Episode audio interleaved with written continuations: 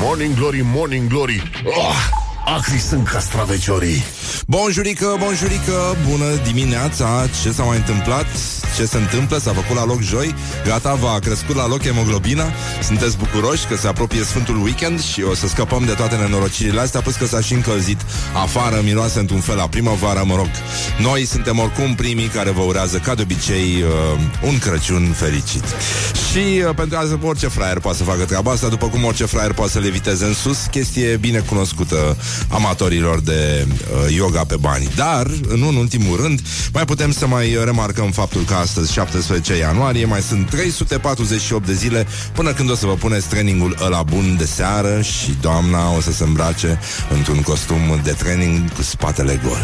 Și o să o să fiți superbi, ca de obicei, uh, imberbi, sper, uh, mai ales doamna și uh, așa mai departe. Ne oprim aici cu aceste considerațiuni uh, generale, pentru că astăzi are loc tragerea la sorți a meciurilor din sferturile de finale ale Cupei României la fotbal. Se întâmplă la Casa Fotbalului la ora 11 și 30 de minute. Să mergeți acolo în număr cât mai mare, cu furci, cu topoare. O altă rimă n-am găsit, pentru că atâta s-a putut. Și, uh, în ultimul rând, mai avem uh, o conferință la Ambasada Republicii Sudan. Să vedeți că se și întâmplă tot felul de chestii în România. Conferința uh, Faraoni Negri, Piramide Mici și uh, Hieroglife Ciudate. Uh, să redescoperim uh, uh, regatul Meroe și uh, limba sa. E o presiune foarte mare, cred că Ambasada Sudanului foarte bine face, pentru că răspunde unei presiuni foarte mari din uh, partea publicului amator de cultură, artă și mâncațiași. Și în ultimul rând o să revenim și cu topul cărților vândute în anul 2018 în județul Vaslui, ca să vă dați seama că nu glumim atunci când uh, vorbim despre artă și cultură.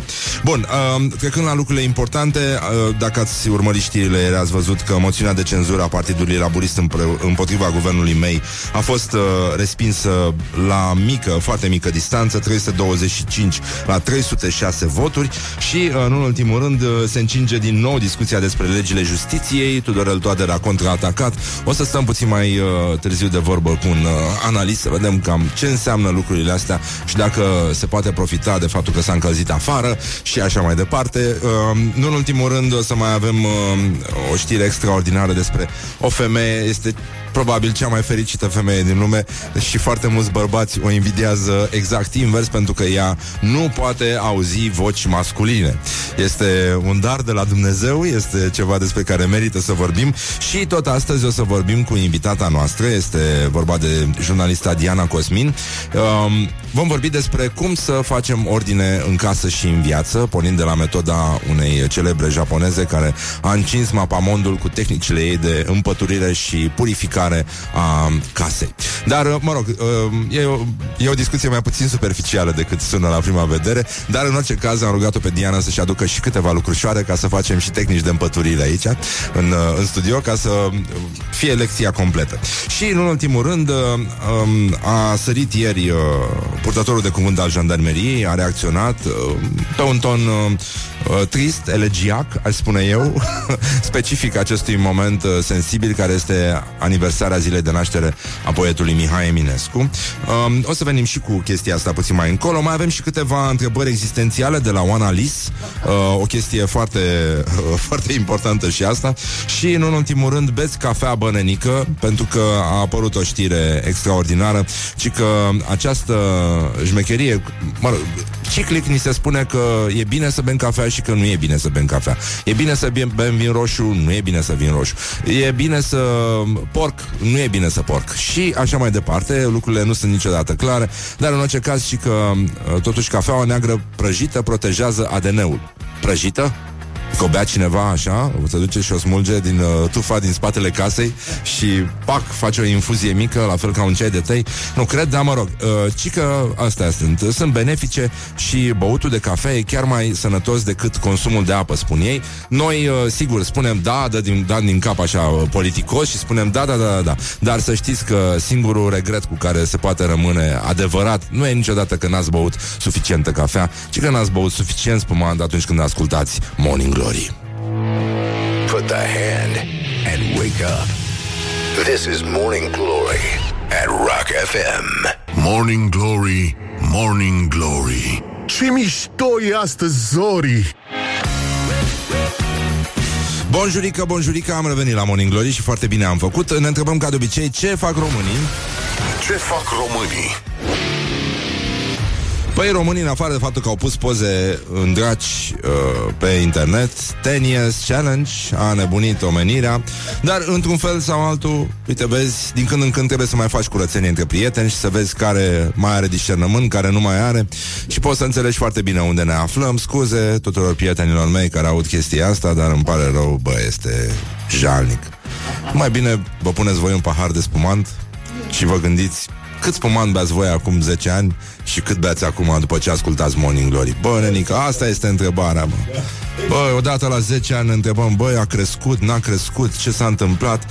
Singura publicație serioasă din România a fost Wall Street, care ieri, așa, în răspăr față de această tendință mondială de infantilizare, like-uri la un ou și uh, 10 Years Challenge, a f- încercat să facă o comparație, un 10 Years Challenge pe indicatori economici ai României din 2008 versus 2018 și, uh, mă rog, Lucrurile arată, să știți, mai bine decât uh, ne-am imaginat. Bine, ar fi fost nasol să arate mai rău, de fapt. Dar uh, una peste alta, la finalul uh, anului 2008, inflația era de 6,3%, la finalul uh, 2018 era 3,3% pe an, scăzuse de la 3,4% în luna noiembrie. Iar apoi uh, avem un curs de 4 uh, 0,6830 în creștere puțin și apoi uh, 16 ianuarie 2009 cotația leu euro era de 4,2655 lei. Deci, iarăși, Uite că a crescut, e bine e, da, Am glumit, nu e bine. Nu e bine deloc, dar uite mă că totuși uh, Valuta în loc să scadă Crește mă, în continuare, mă, este cursul valutar. Dar una peste alta mai avem uh, Evident și un uh, produs intern brut Care a ajuns la 700 de miliarde de lei În 2018 Și uh, în 2008 undeva pe la jumătatea anului, puțin după jumătatea anului, produsul intern brut a fost uh, de 335,2 miliarde de lei. Deci um, s-a dublat, which is not bad, which is not bad. Dar una peste alta, sigur că pe noi ne interesează, băi, ce citesc vasluienii, nu? Uh, asta este întrebarea de bază, de fapt. Sau ce fac ăștia la gloriosul zilei, ce se mai întâmplă? Băi, hai să începem cu o chestie mai ușoară, așa. Um, de exemplu, Marius Militaru este purtător de cuvânt al jandarmeriei și uh, a reacționat după mizeria aia de clip uh, postată de ziua lui Mihai Eminescu, chiar puteau să-și vadă de treaba lor jandarmii și toată lumea era foarte mulțumită și așa nu spală imaginea uh, mânjită în, uh, la demonstrațiile alea cu clipuri uh, semisensibile făcute la mișto și complet penibile, adică din uh, erau dați afară până și de la cântarea României uh, genul ăsta. Și uh, genul ăsta de patriotism uh, contrafăcut cred că ar trebui să dispară din România. Putem să vorbim civilizat și despre Eminescu, putem să vorbim și despre poezie și despre România în ultimul rând, că na, suntem aici, într-un fel sau altul se cheamă că o iubim dacă nu am fugit urlând încă. Deci uh, până una alta cred că putem să stăm liniștiți și să nu mai sfărăim așa uh, tirade din astea patriotarde care poate mergeau bine înainte de 1918, da, în zilele noastre cred că putem să fim puțin mai cool. Dar, în fine, uh, omul cred că este bine intenționat, dar a încercat să o dragă, pentru că n-ai cum, odată ce ești purtător de cuvânt al jandarmeriei, pare un om uh, versat în comunicare și un profesionist, dar, uh, iată, un discurs trist uh, pe care nu e așa, îl citim la lumina tremurândă a lumânării. După ce am văzut și citit întreaga sarabandă de ironii la adresa unei postări făcute pe pagina de socializare a instituției în care lucrez și acum vă rog să-mi scuzați postarea subiectivă, m-am gândit la patul lui Procust. Știu deja sau intuiesc, o să spuneți că sunt jandarm, eventual analfabet. Nu, nu, nu, nu trebuie să fii analfabet ca să bați câmpii. Nu, în niciun caz. Uh, și că n-are rost să o fac pe deșteptul din moment ce pumnii mei minte n-are. Este acel pat îngust în care acum ne și explică ce e patul lui Procust, ca să vedem că a parcurs toată bibliografia de clasa 7 și este acel pat îngust în care dacă ai șansa să nimerești și mai grav să nu încapi în el, se taie din tine fără milă ca să respecti tiparul. Pentru încheierea și apela tot la Eminescu. De aproape 2000 de ani se predică să ne iubim, iar noi ne sfâșiem. Și, mă rog, e adevărat că Uh, jandarmii uh, au preluat mesajul ăsta de iubire a lui Eminescu. Uh, păcat doar că iubirea pe care o, o simt ei uh, e destul de lacrimogenă și lasă vânătăi. Cum uh, se spunea... Uh, cum, cum erau versurile alea? Și le pupa și le bătea, și le pupa și le bătea. Și în ultimul rând uh, mai era mesajul ăla cu uh, uh, Bate-mă, turtește-mă, strivește-mă, iubește-mă. Este puțin cam sadomaso relația dintre jandarmerie și populație pe linia asta poetică și să nu uităm că totuși uh, legat de toate ironiile care s-au făcut la adresa acelui clip, care rămâne o amintire de veselă amintire, zice eu, uh, istoria momentelor comice involuntare ale poporului român, aș vrea să-l citesc pe bietul Hamlet, că vă aduceți aminte de el, care a spus uh, I must be cruel Only to be kind. Așa se aplică, nu așa, și ironia este făcută tot cu dragoste, exact, exact cum uh, vine jandarmul să pupe vânătaia de pe obrazul uh, celuilalt aproape lui. Put the hand and wake up. This is Morning Glory at Rock FM. Și uh, revenim imediat cu Dor de Eminescu. Uh, Inspectoratul General pentru Situații de Urgență Văd că are o urgență poetică Și lovește din nou. Este o doamnă îmbrăcată frumos în uniformă Lângă o lampă veche, probabil la biroul lui Eminescu Și va citi ceva în curând Imediat la Morning Glory.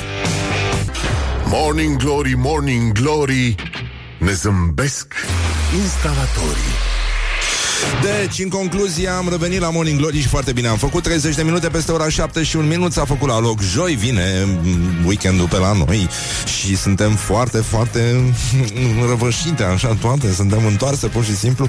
Nu știm ce training să alegem. Dar despre ce training să alegem și la ce training uh, să renunțăm, ce training să păstrăm, vom vorbi după ora 9 cu invitata noastră de astăzi, Diana Cosmin, care um, va vorbi împreună cu băiatul ăsta care pune vocea și care a practicat și el această metodă revoluționară revoluționară a japonezei Marie Kondo, să va vorbi despre cum facem curat în casă, în garderobă, în sertărașe, în bucătărie, între toate lucrurile mici, între toate hârtiile, între toate cărțile, ce, pă- ce rămâne, ce pleacă și de ce trebuie să păstrăm așa un soi de minimalism în uh, jurul nostru, astfel încât să rămânem și sănătoși la scufiță. Și nu vorbesc despre scufița roșie aici, evident, vorbim despre alte tipuri de povești, cum ar fi, de exemplu, orientări și tendinți de la autoritățile noastre care ne calculează um, un fel de indice ai fericirii uh, practice.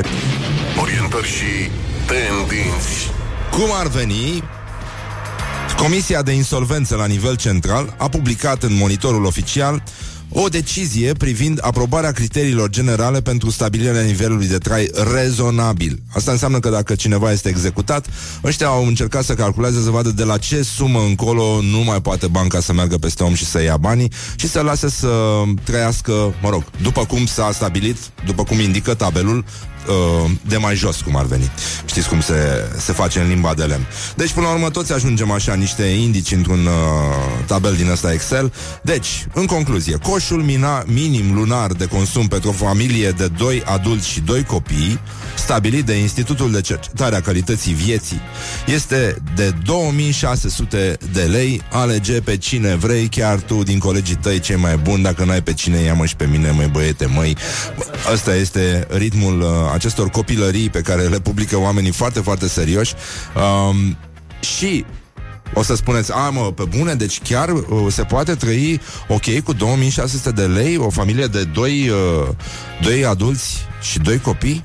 Iute, o ce veste minunată O ce veste, vrem să fim primii uh, Care vă urează Crăciun fericit Pentru că la nivelul ăsta de trai E posibil să nu mai apucați Da um, Deci, nu numai că se poate trăi, iată, la minima rezistență, mai pe minimalism așa, dar spun băieții ăștia, care trebuie să fie foarte deștepți dacă spun chestia asta, se pot economisi 236 de lei pe lună. Băi, pe bune, deci veștile bune nu contenesc. Nu, nu contenesc, da. Uh, nu, nu, scrie lei, nu euro. Scrie lei, nu euro. M-am uitat aici, 2600 lei, nu 2600 euro pe lună. Da. Uh, cei mai mulți bani merg pe mâncare, respectiv uh, 1069 de lei. Uh, cea mai multă mâncare din România merge la gunoi. Uh, asta e un alt aspect foarte important direct la gunoi și uh, ca să înțelegeți chestia asta, deci Comisia Națională deci, Uh, nu, studiul este mult mai complex. Ministerul Muncii e făcut de Ministerul Muncii, Academia Română, Comisia Națională de Prognoză, Institutul Național uh, de cercetare științifică în domeniul muncii și protecției so- sociale și ANPC. Și, uh, zic băieții ăștia, uh, valoarea coșului minim lunar de consum reprezintă pragul minim sub care nu pot fi stabilite cheltuielile pentru asigurarea unui nivel de trai rezonabil. Această valoare reprezintă suma de bani din veniturile debitorului care nu poate fi oprită pentru plata datoriilor, deoarece îi este necesară pentru acoperirea cheltuielilor indispensabile asigurării traiului zilnic pentru sine și familia sa. Deci, Documentul, v-ați dat seama, face parte din uh, procedura insolvenței persoanelor fizice și rambursarea sumelor către uh, bănci sau, mă rog, instituțiile care uh, sunt uh, creditoare. Deci, în concluzie, mai avem uh, 797 de lei pentru un adult care trăiește în mediul urban. Ăsta este coșul uh, minim lunar. 587 de lei pentru fiecare copil cu vârsta de peste 14 ani. 419 lei pentru fiecare copil cu vârsta de până la 14 14 ani, până la 14 ani, da, și uh, pentru cei din mediul rural, uh, suma este de 644 de lei de adult, 473 de copil peste 14 ani și 339 de copil sub 14 ani. Deci, uh, cam așa stătem. Nu stătem extraordinar. În... Uh, să vedem, băi, de ziceți, ok, asta e minim, da? da. Uh, traiul decent, hai să vedem cum arată traiul decent. Valoarea coșului de consum pentru un trai decent este de 6762 de lei pe lună pentru aceeași familie formată din doi adulți și doi copii în mediul urban, unul peste 14 ani și unul, uh, mă rog, nu, ei zic că undeva, da, până în 14 ani și celălalt până în 10 ani. Deci cam aici suntem. Arată uh, extraordinar. Ne, ne pare rău că lucrurile s-au... Um, um, cum să spun, ne convin că totuși familiile celor care fac aceste calcule, eu aș vrea să văd un demnitar care are un, uh, nu? Trăiește în mediul urban cât de cât, deși e clar din mediul rural. Nu că ar fi ceva rău să fii din mediul rural, dar e nasol să te comporți în mediul urban ca în mediul rural, în sensul rău al cuvântului, și să vedem un demnitar, un băiat din ăsta de la guvern sau din, din aceste ministere care uh, reușește să trăiască, să economisească ea 236 de lei pe lună din uh, coșul uh, mi, pentru un trai uh, minim decent, cum ar veni. Din păcate, vedeți că uh, tehnicile astea vechi de tortură ale Inchiziției s-au schimbat acum. Ăștia ne, ne torturează la statistică. Bagă ace în noi, fac voodoo pe Excel-uri și ne înțeapă toate căsuțele așa, ca să curgă de acolo bănuți. Și nu în ultimul rând, uh, încă totuși zic eu că putem să ne mai bucurăm pentru că până una alta băieții nu par deloc să își dorească să încerce și cu cianură.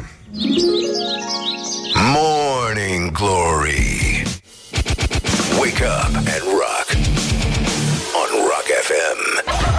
Morning Glory, Morning Glory, ce fanii peștișorii.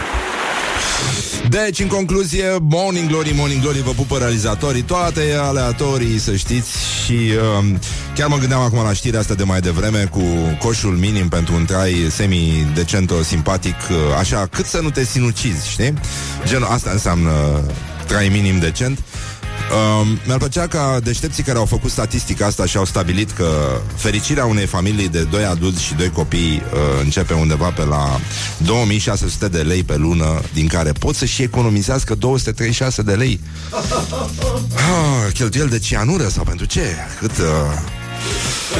Și mi-ar plăcea să văd acest 10 years challenge cu băieții ăștia care au făcut studiu. Toți cei, toți specialiștii implicați în acest studiu care, nu așa, normează fericirea omenească, nu? Traiul pe pământ. Ne-am născut pe acest pământ dintr-un mister, nu așa? Și vine un deștept de la Ministerul Muncii și spune, nenică, uite, tu o să încapi în tabelașul ăsta, da? Viața ta, tot ce înseamnă fericirea ta, nevoile tale, sunt ok, mă, la 2600 de lei pe lună. Pe bune. Și în plus trăiești în România. Te distrezi, citești glume cu vasluieni, cu clujeni, cu brăileni, cu... Râdem frumos, ne trimitem tot timpul poante, uh, meme-uri pe WhatsApp. E o distracție continuă. Dar viața ta va fi mereu așa, 2600 de lei pe lună și tu stai liniștit acolo și te duci să votezi cu cine sugerăm noi. Că dacă nu votezi cu cine sugerăm noi, sugerăm altceva. Și mi-ar plăcea să văd fețele ăstora, știi? Care au făcut studiu. 10 ani înainte, uite, noi de la sală am decis, ca să dovedim că este probat științific, da? Să trăim exact ca nenorociții ăștia cărora le uh, desenăm noi uh, viețile în grafice.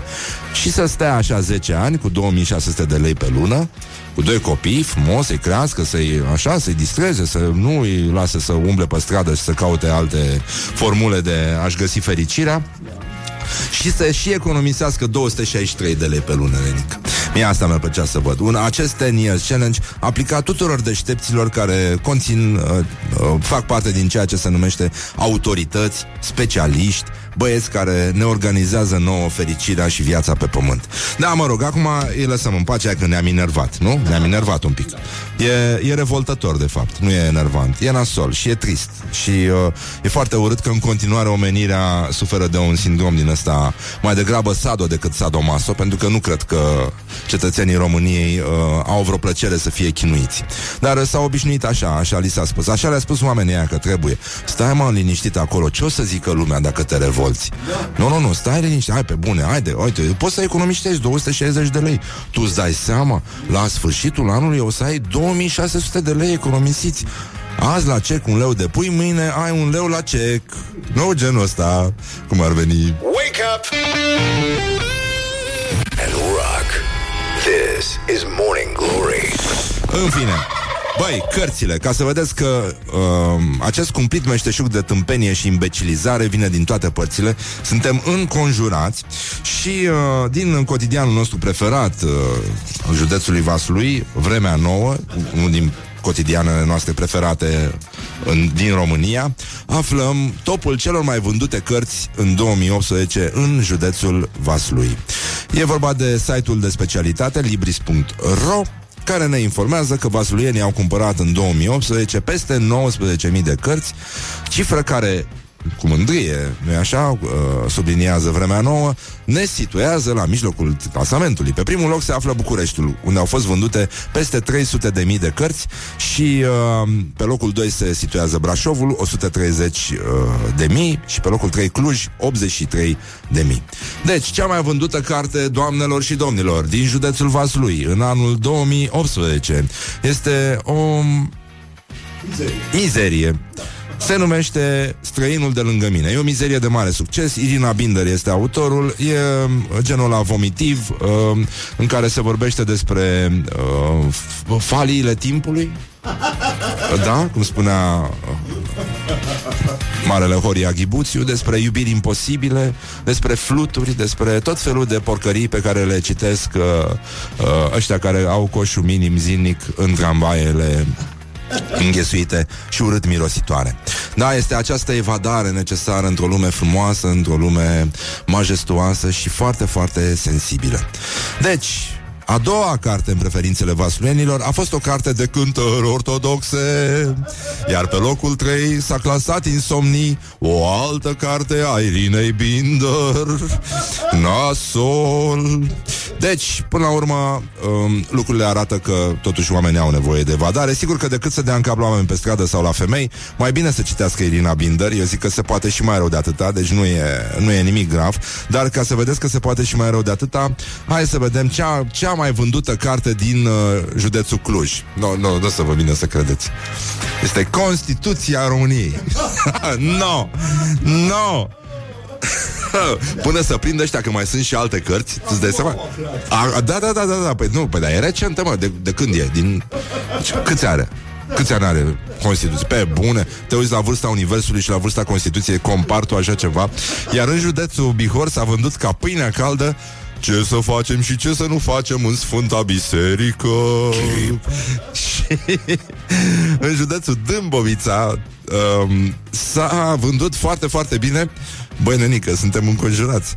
Principalele porunci ale Evangheliei, Sfântul Nicodim Aghioritul, Vâlcenii, citesc și ei, puterea celor 40 de liturghii și parastase din învățăturile părintelui Cleopa și, nu în ultimul rând, frații noștri ortodoxi din județul Alba au citit cel mai mult cum să trăiești o viață lungă și binecuvântată.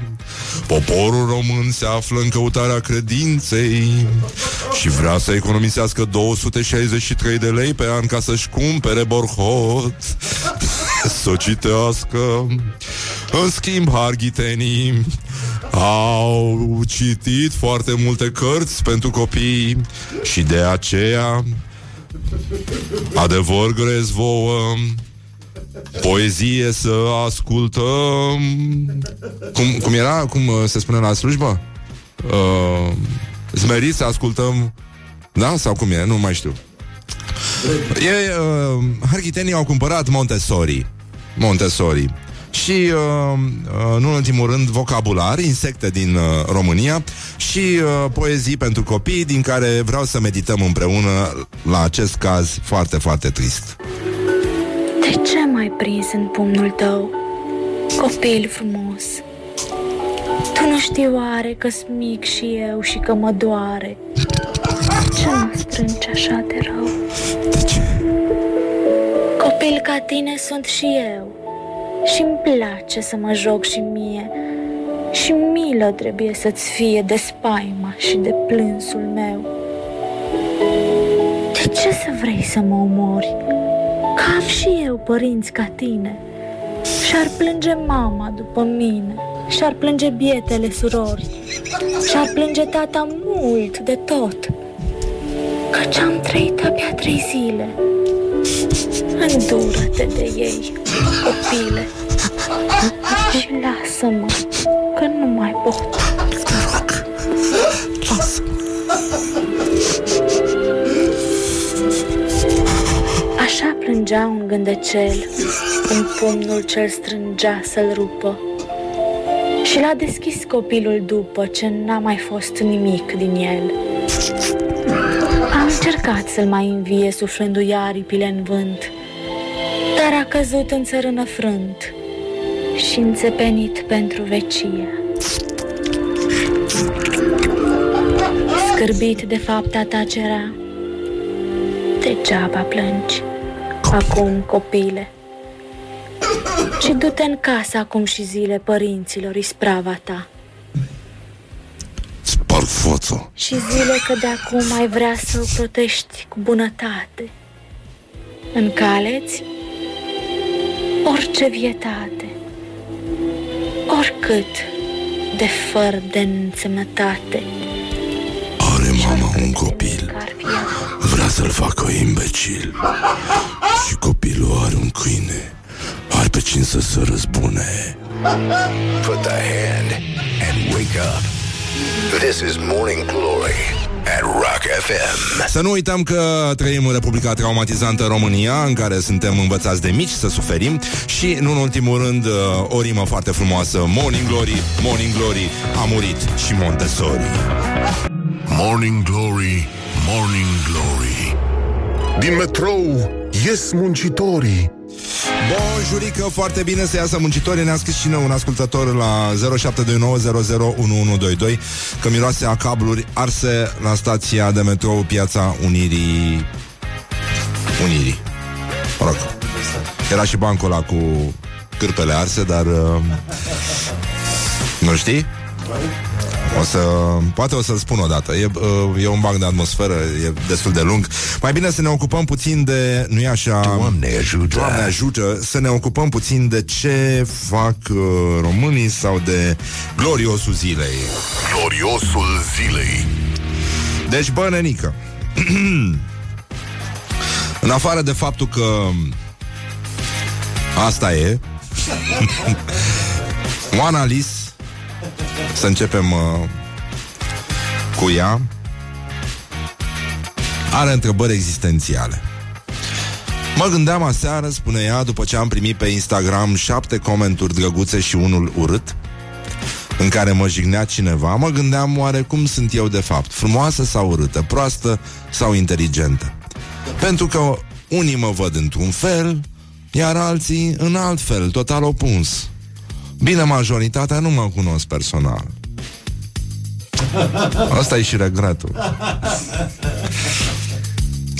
Deși eu sunt o singură persoană, the one, the one and only, și nu pot fi în o mie de feluri. Așa că mi-am dat seama că are sens ce învăț eu la psihologie, că unele părți din oamenii din jur sunt proiecții ale noastre. Părți din oamenii din jur? Da, mă rog, nu ne, nu ne gândim la nimic. Nu, n-are niciun sens. Nu e, nu. Uh, așa că deci, dragii mei, dacă mă vedeți mișto și interesantă, e pentru că asta e și în voi. Iar dacă mă vedeți urâtă și incultă, pe același principiu, asta e și în voi. În mine nu? Nu. No? Nu, nu e? Nu? Nu e nimeni aici. Întrebarea este, nu e așa, cum o vede Viorelis printre lămâițele de la păcănele? Doamne ajută!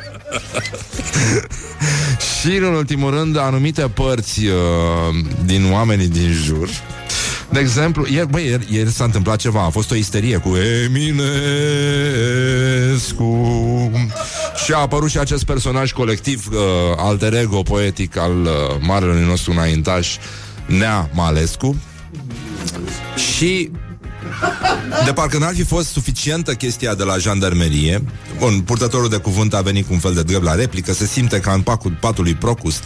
Domnule, dacă ești din normă, dacă vrei să faci ceva frumos Lumea te judecă și te amputează La ambele capete Adică fiind picioare și sus și jos Da, e tratamentul, da. În fine, hai să lăsăm glumele astea. Atâtea răutăcisme se spun aici pe bună. Deci oamenii au vrut să facă ceva Care le depășește pur și simplu competența. Despre asta este vorba, uh, stimați lucrători la IGSU și la jandarmerie.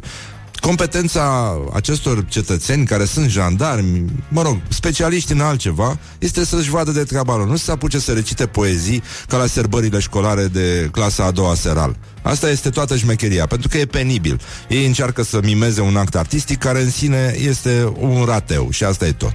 Ca să explicăm mai pe eleganță și rafinament așa. Dar, evident, uh, cine stă acum după eleganță când nouă ne e dor de Eminescu? Vezi, rândunelele se duc IGSU. frunzele de nuc se așează Sunt niște frumos doamne, pe vii. puteți să vedeți pe pagina ce noastră de nu vii? Facebook. De ce nu vii? De ce nu vin, mă? Ce te lege în codrule, fără ploaie, fără vânt, cu crengile la pământ? Codrule cu râuri line, De ce? vreme trece, De ce să faci vreme chestia asta? vine, Tu din tânăr precum ești, tot mereu întinerești. Fiind băiet, păduri cu trei eram. Mamă, și mă se culcam vede, ades da. lângă izvor. Iar brațul drept sub cap eu mi-l puneam, să aud cum apa sună cetișor. Atât de fragedă În fața unei Dar sobe cu mâna floarea rezemată de albă pianină cireș. se întâmplă acțiunea. și ca un înger dintre oameni, Unger. în calea vieții mele. Dacă ramul bat în geam și se cutremur plopii, e ca în minte să te am și încet să mi te apropii. Domnul De ăsta ce e nu teribil. sunt un rege să sfarm cu a mea durere? De ce nu sunt satan? De ce nu-s Dumnezeu să fac să rump o lume ce sfârșie în tăcere zdrobit sufletul meu? Căci te iubesc, copilul, ca zeul nemurirea, ca preotul altarul, ca spaima un azil, ca sceptrul mâna blândă, ca vulturul mărirea, ca visul pe un copil. Chip. Băi, e... Mă rog, e semi-amuzant, așa e mai degrabă trist, uh, aș zice eu. Sau nu e trist? Nu, nu e trist. Face parte din spectacolul penibil al lumii. Evident, și primarul Timișoarei nu s-a putut abține în același dor de Eminescu să cânte și el, uh, să auzim să cânte muzică.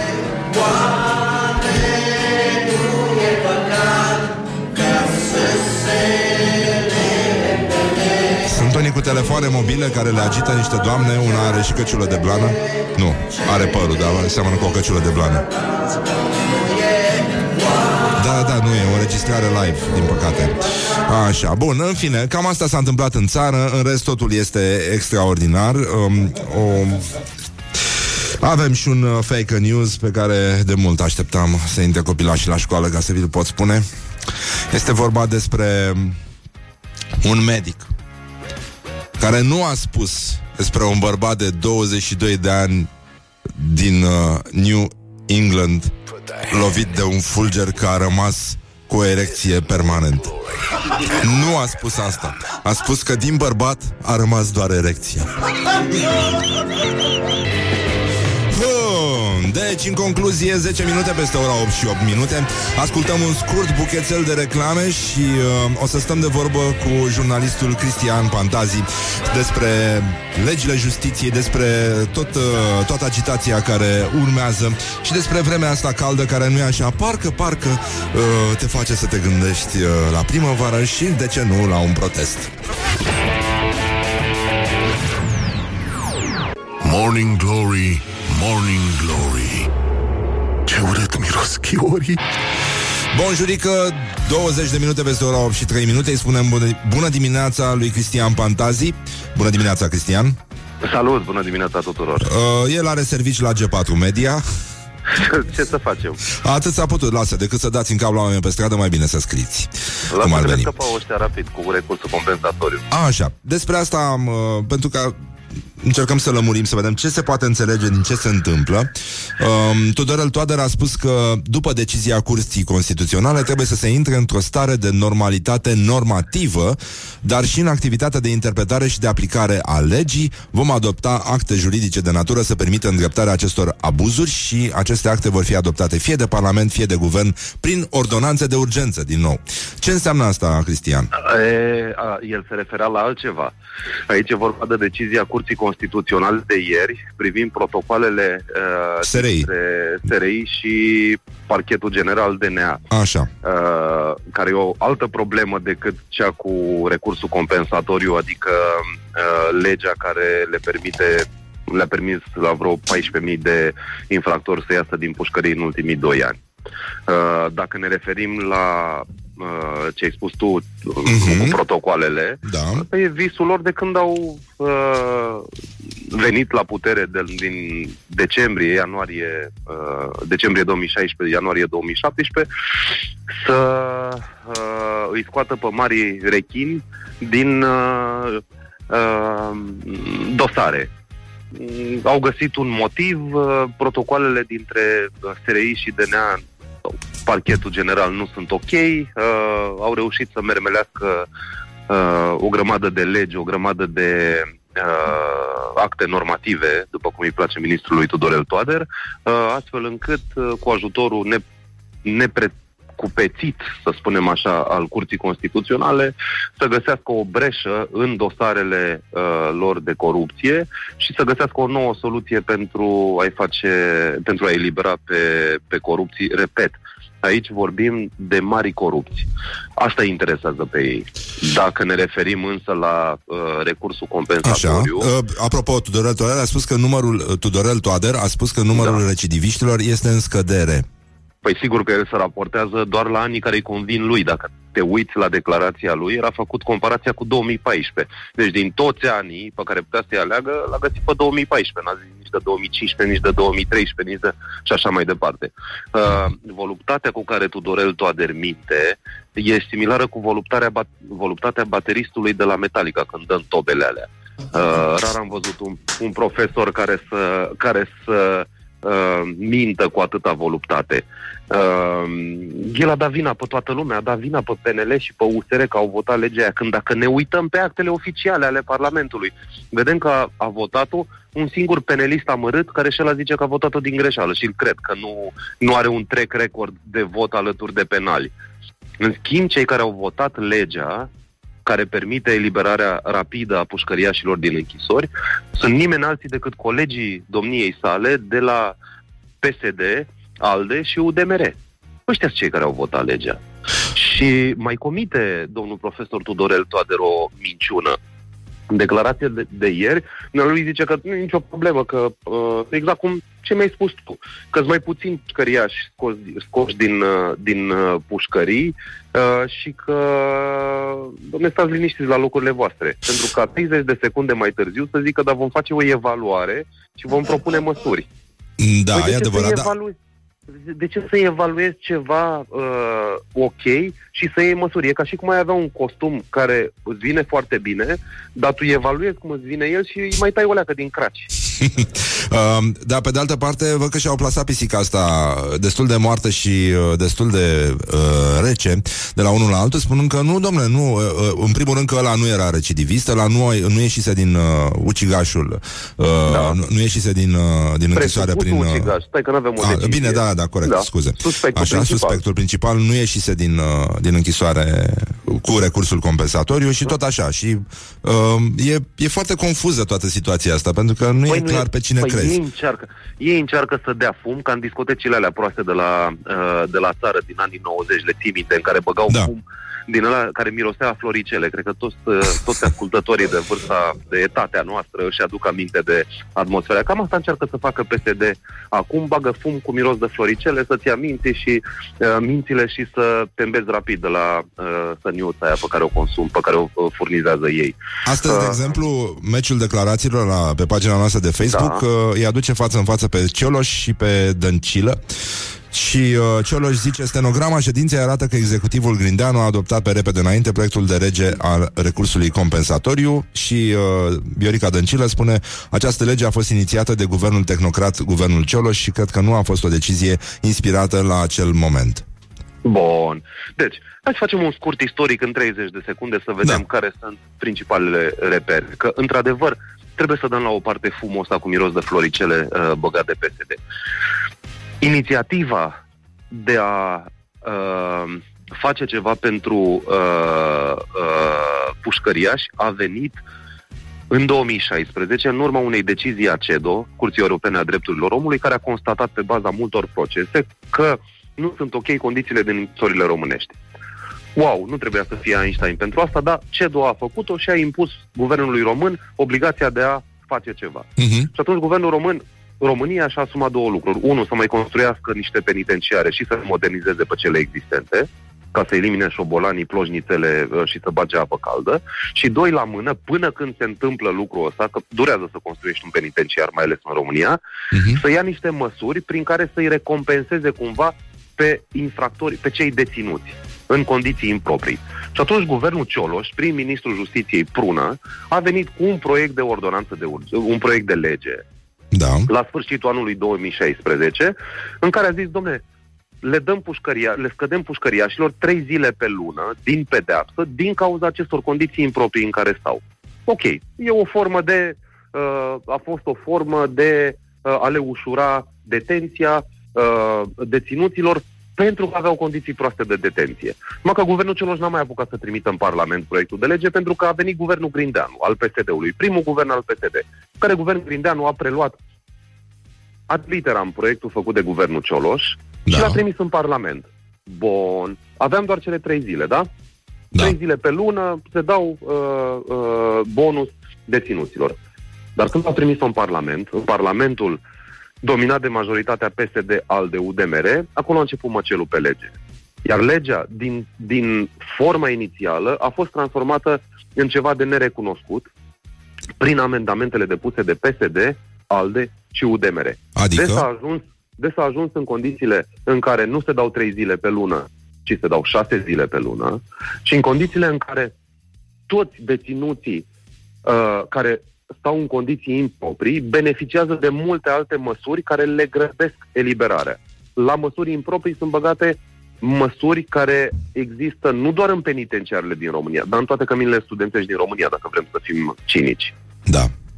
Uh, de la lipsa temperaturii adecvate, lipsa uh, uh, toaletelor private. Păi sunt jumate din căminele studențești din România n-au toaletă privată în cameră, din ce știu eu, din vasta mea experiență de, de uh, stat prin cămine. Și așa mai departe. Deci, practic, PSD, ALDE și UDMR, prin zecile de amendamente aduse în 2017 în Parlament, au transformat o lege care dădea un mic beneficiu uh, deținuților în condiții improprii, le-a dus o grămadă de beneficii. Așa s-a ajuns ca în 2017, de când a intrat în vigoare legea, și în 2018 să iasă mai devreme, datorită acestei legi, grație acestei legi, 14.000 de deținuți, care acum zburdă liber pe câmpii și fac ce am văzut că a făcut nenorocitul ăla la Mediaș, Da. uh, comit violuri, uh, acte de pedofilie, uh, tâlhării, uh, mici furturi, nu mai spunem. Sunt pline pușcăriile de acești deținuți eliberați mai devreme. Asta este istoricul. Da, în fine, acum rămâne doar să... Now we wait. Așteptăm? Uh, Sau ce aștept, e de făcut acum? Așteptăm, așteptăm cu spray în buzunar, ca să zic așa. uh, nu spray-uri de alea pentru schiori, spray-uri de Da, da, da, de, da. Uh, da cu spray la subțiorii, da. Um, uh-huh. În fine, mai stătem puțin. Îți mulțumim, Cristian Pantazi, pentru explicație.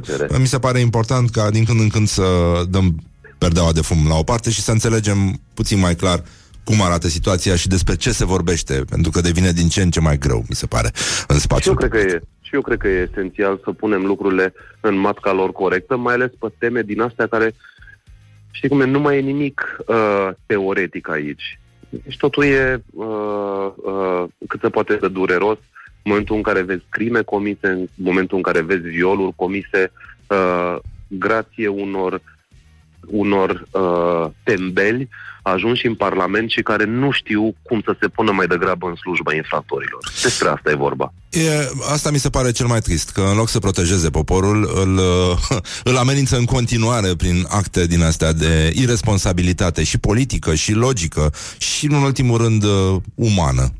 Și îți mai spun un lucru. De doi ani de când acest guvern, de când acest partid a venit la putere, ai auzit de inaugurarea sau de modernizarea vreunui penitenciar, dacă tot îi roade grija așa de tare de condițiile din penitenciare? N-ai auzit, nici eu. Mm, Probabil că nici ei, adică probabil că sigur, cum spunea cineva. Îți mulțumim, Cristian Fantazit. Îți mulțumim foarte mult. Hai, uh, mă rog, nu, îmi pare rău că trebuie să-ți mulțumim pentru chestia asta. Nu e un subiect foarte drăguț, dar uh, da. Uh, să ne auzim cu bine. Trebuie să facă și pe asta. Da, bineînțeles. Numai bine. Numai bine, numai bine. Mulțumim mult. Bun, Cristian Fantazit de la G4 Media și uh, până una alta... Uh, Ascult Morning Glory și sunt foarte mulțumit. Sper că v-ați mai lămurit puțin. Uh, revenim după o mică pauză muzicală, dragi prieteni ai rockului și o nouă întâlnire cu muzica voastră preferată. Put the hand and wake up. This is Morning Glory at Rock FM.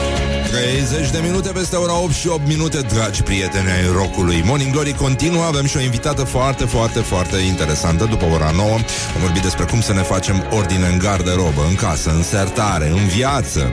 O metodă japoneză de purificare a vieții interioare și exterioare. Diana Cosmin, jurnalista Diana Cosmin va veni alături de noi, dar după reclame revenim cu un glorios al zilei. Ilie Năstase. Morning Glory, Morning Glory Cum pluteai pe lacul Mori Bonjurică, bonjurică 40 de minute pe, Peste ora 8 și 6 minute. No, no, no. No, no, no, no, no, no, no. Um, Avem un... Uh... Hai, hai, că poți mai mult. Exact, asta ziceam. Morning Glory, Morning Glory. Ce mișto e astăzi, Zori E foarte adevărat, e foarte frumos afară, nu știu care e treaba, organizarea este sub orice critică de bine. Um, dar, sigur, noi rămânem, uh, noi rămânem vigilenți, ca de obicei, și încercăm să vedem uh, cine, astăzi, cine a făcut astăzi o figură foarte, foarte frumoasă um, la gloriosul zilei. Gloriosul zilei. Așa, pe lângă Um, um, pe lângă multe alte probleme din țară, avem o problemă și cu Ilie Stase și Ladislau Belloni, după ce Belloni a declarat că fostul tenisman nu se poate compara cu Nadia Comăneci. Declarația lui Belloni este așa. Și Ilie Năstase a fost cineva într-un anumit fel, dar nu a fost acolo. Acolo sus au fost mai mulți, Berg și alții. Nadia Comăneci a fost unică. Și a venit Năstase, supărat, îți dai seama? Zice, poate băuse sau îl durea o măsea. Să-și o scoată singur, că el era doctor, nu era jucător de fotbal. Ce dracu? Cine a fost el, că nu înțeleg. Chip. E... Uite, e dificil, dar mă rog, acum, până la urmă, uh, spun cunoscătorii că și Năstase și Bălânii uh, au numele legat de uh, de steaua, dar uh, doar unul dintre ei uh, și l-a legat și de eleganță și rafinament, deci uh, mai stătem puțin liniștiți. Sunt probleme foarte mari uh, cu Eminescu. După cum ați văzut, au nebunit uh, vreo două instituții ale statului care n-au nimic de a face cu recitarea de poeme sau cântat de poeme ale marelui poet sau uh, învecinate. Oricum, uh, greu, foarte greu. Știi, știi cum scap de o piesă din aia care ți se repetă în minte obsesiv? Mestești gume, nu. Da, mestești gumă. Dacă vrei să scapi de Eminescu, Eminescu, o să ne țin așa foarte mult timp. E obsesivă șmecheria aia. Și cu Neamalescu, e, uh, uite, Simona Tache, uh, jurnalistă a spus că a rămas cu e, în cap, aude numai e, ca um, instalația aia de pom care o ia razna, știi? Deci știi când se defectează, când se învechește, cam așa sună chestiile astea. În fine, IGSU a mai prezentat un montaj recitativ cu niște Uh, lucrători de acolo care nu au nimic în comun, nu au nicio recomandare pentru a recita poezii, ba din potrivă, aș zice. Apoi, uh, scena cu jandarmii a fost limpede, primarul uh, Timișoarei a făcut și el o seară folk, mă rog, e ok, dar, dar, um, scriitorul Andrei Oișteanu a avut o postare ieri pe Facebook despre omagierea lui Eminescu și zice așa, sunt diferite forme de a-l omagia pe Eminescu. Un prieten îmi trimite acum vreo două ore pe e-mail următorul mesaj. Tocmai l-am auzit pe Gheorghe Funar, fostul primar al Clujului. Clujul e un oraș cu lume cu mult discernământ, se știe bine. Asta e un pasaj foarte întunecat din istoria Clujului. E foarte, foarte greu, dar acum, sigur, e, clu, e cool, are multe cluburi, e foarte mișto. Spunând pe postul uh, B1 TV că evreii l-au omorât pe Eminescu, i-au făcut injecții cu 2 grame de mercur, o doză care omora un cal. Dar Eminescu, rom în verde fiind, n-a murit. Apoi, tot evreii au făcut frecții cu mercur. Dar Eminescu să încăpățâna să nu moară. Și atunci, ce au făcut? Zi. Chip. I-au dat cu cărămida I-au dat cu cărămida în cap. Pentru că nu erau tiruri pe vremea aia ca să-l calce. După ce l-au omorât, evreii au furat manuscrisele despre fizică pe care le lăsase lui Titu Maiorescu și le-au transmis evreilor germani, cărora le-a fost frică de caracterul original și revoluționar al manuscriselor și le-au dat unui alt evreu, un Einstein, unul Einstein, un handicapat mental, care l-a plagiat pe Eminescu.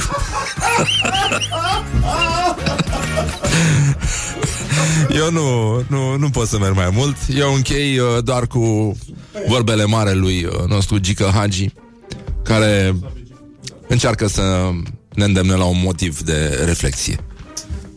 Cine face bine Lumea te vede Morning Glory, Morning Glory Tu o mai iubești pe Flori?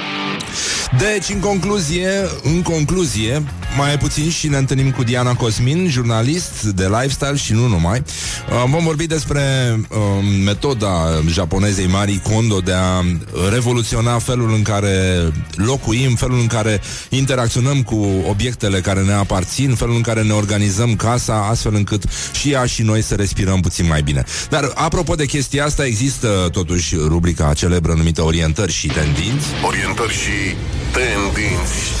Uh, unde avem uh, o poveste tristă pe care probabil o să o vedeți diseară la știri. Este vorba de un broscoi care până acum uh, părea să fie ultimul din specia sa.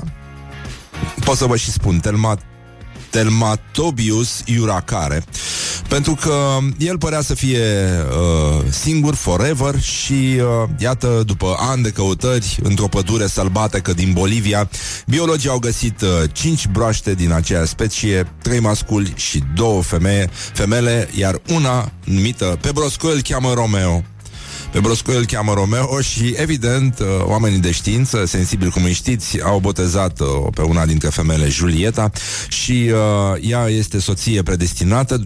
Broaștele sunt în, uh, în carantină, informează evident BBC și uh, următorul pas este această întâlnire dintre Romeo și Julieta uh, pentru că Ea este o întâlnire delicată. Romeo stă izolat într-un acvariu din Bolivia de 10 ani. E foarte calm și relaxat.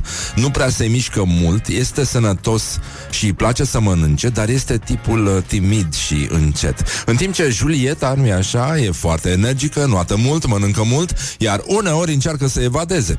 Deci sunt uh, foarte multe probleme, s-ar putea să nu fie atât de simplu sau să fie la fel de complicat cum este și pe, și pe Tinder. Deci, vă dați seama că, totuși, uh, în urma acestui apel, iată, pe, pe, lansat de oamenii de știință ca să salveze această specie, um, iată, cei care umblă prin pădure au reușit să rezolve parțial problema lui Romeo. Acum să vedem în ce măsură, vă dați seama, stăm cu sufletele la gură, să vedem în ce măsură Romeo și Julieta vor reuși să salveze împreună specia. Ăsta pare, de fapt, un film cu Bruce Willis, dar uh, noi uh, suntem siguri că biologii nu pot să comunice atât de bine cu Romeo, astfel încât să-i spună că după ce o va cunoaște pe Julieta, evident asta se știe din uh, viața noastră a oamenilor, viața lui se va schimba. Dar nu se va schimba din cauza că a cunoscut-o pe Julieta, ci din cauza sau datorită terapiei.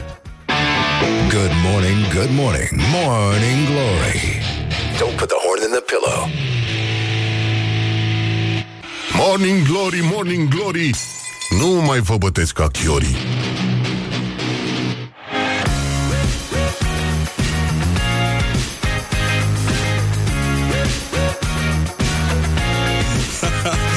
Bonjurică, bonjurică uh, Am revenit la Morning Glory A venit invitata noastră și râdeam acum Pentru că uh, Diana Cosmin a reușit să-și pună căștile Fix invers Adică Invers decât s-ar fi putut auzi Dar am e fi totuși putut nouă dimineața. E totuși nouă dimineața. Bine ai venit, Diana, Bine la v-am mulți găsit. ani. Uh, Bine nu la am mulți uh, ani. vorbit pe anul ăsta. Mă bucur că ești din nou aici și, uh, domnule, trebuie făcut ceva, că nu mai se poate. Nu mai se poate. Uh, îți mărturisesc că și eu am o relație, adică m-a amuzat, uh, am citit postul tău și, uh, într-un fel, a fost un îndemn și pentru mine să just do it, cum ar veni. Uh, Diana a publicat pe uh, blogul ei sau, nu știu, site-ul ei care se numește finesociety.ro um, un text uh, exemplificativ, de altfel, despre cum și-a refăcut ea viața, uh, relația cu lucrurile din viața ei, de fapt. Și uh, totul a pornit de la o carte a unei japoneze, Marie Kondo se numește, și uh, se numește The Life-Changing Magic of Tiding. Adi- în, pe, s-a tradus pe românește? Uh, da, s-a tradus magia ordinii. Oh. Mai puțin magic decât titlul original. Da, dar, nu mi se pare uh, nimic magic în treaba asta, dar, mă rog, Da, e cred mai că degrabă titlul tragic. original transmite mai mult din uh, spiritul uh, Da. cărții. Tiding mi se pare ma- un cuvânt Da, foarte... este mai, uh, da. Miroase dar noi puțin nu și am- apret, așa. Exact. E. Aguleraș din ăla. Aguleraș de alb de școală. Da, da, da, exact. Așa, bun, te las pe tine să spui. Cum, uh, cum a început? De la ce v-ați luat? de la ce am luat. Ne-am luat de mult, de vreo 5 ani, cred că datează această... Când a apărut cartea acum? Cartea în Așa de veche este? 2014, da. 2014? Oh. Știu că am citit de ea în Time și mi s-a părut interesant că o revistă precum Time ar scrie de o carte despre ceva cu uh, iz de apret, cum spuneai tu, și Da. mi s-a, am, am zis, ok, cartea asta clar merită, mai ales că eu sunt, recunosc, un pic OCD cu ordinea. Întotdeauna. Adică îmi place să am uh, totul aranjat, nu extrem, dar uh, gândesc mai bine într-un spațiu care este ordonat, aranjat, disciplinat. Așa. Bun, și noi oricum suntem o nație care preferă bulendele. Noi Suntem suntem, uh, hoarderi, pe în general. Hiare, hiare vechi, pe balcoane pline cu sârme. Punga, Avem cu, punguli, uh, punga cu pungulițe sau sertarul cu pungulițe, Venim după caz. dintr-o civilizație uh, traumatizată și traumatizantă în care nu trebuia să arunci, ci să predai generațiilor următoare inventarul balconului, al boxei, uh, al tuturor cutiilor și ascunzișurilor din casă, că nu se știe mamă când îți trebuie. Poate ți-or trebui. Lasă-o cândva. acolo, da. Lasă-o acolo. Lasă sârma aia. Că după 20 de ani când o să vii să-mi cer o sârmă, o să spun, vezi dacă ai aruncat-o. De ce bună era acum.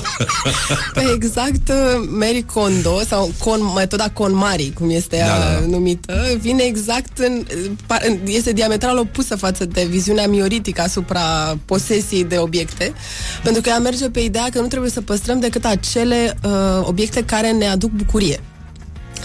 în viață. Adică trebuie să luăm, se consideră că avem o relație intimă cu obiectele pe care le deținem. Fie Da. că sunt cărți, haine, Fetișiștii lucruri au din cu sertar. siguranță. Așa, da, că ce Se pare că și noi românii de vreme ce le ținem cu atâta ardoare. Avem o perversiune mică. Și să luăm fiecare obiect să ne uităm la el și să ne gândim dacă ne provoacă bucurie și acesta e motivul pentru care îl ținem sau dacă doar e o inerție, adică l-am primit de la mama, de la bunica, cum să-l aruncăm, că am dat atâția bani pe el, deși nu l-am pie- purtat niciodată, la că tot e aici, hai să-l mai ținem. Adică astea sunt pretexte care nu funcționează în uh, tehnica Felicitările. colmare. Fel- da.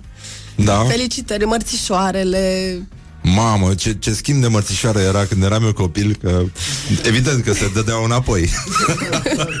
Încercai să ții minte, eventual să nu faci rogafă, să îl dai înapoi chiar persoanei care ți l-a dat. O să râs, dar eu, când, l-am de la am, maică uh, mea. când am început cu tehnica conmarii, am găsit un sertar de mărțișoare bine păstrate. Păi eu sunt convins. Eu, Din nu, vremuri eu n-am memoriale. ajuns încă la sertare. Stai că acum îmi Acolo trag se răsuflarea. deschide un nou, nou univers. Știu ce este în universul ăla. Cunosc, este iadul.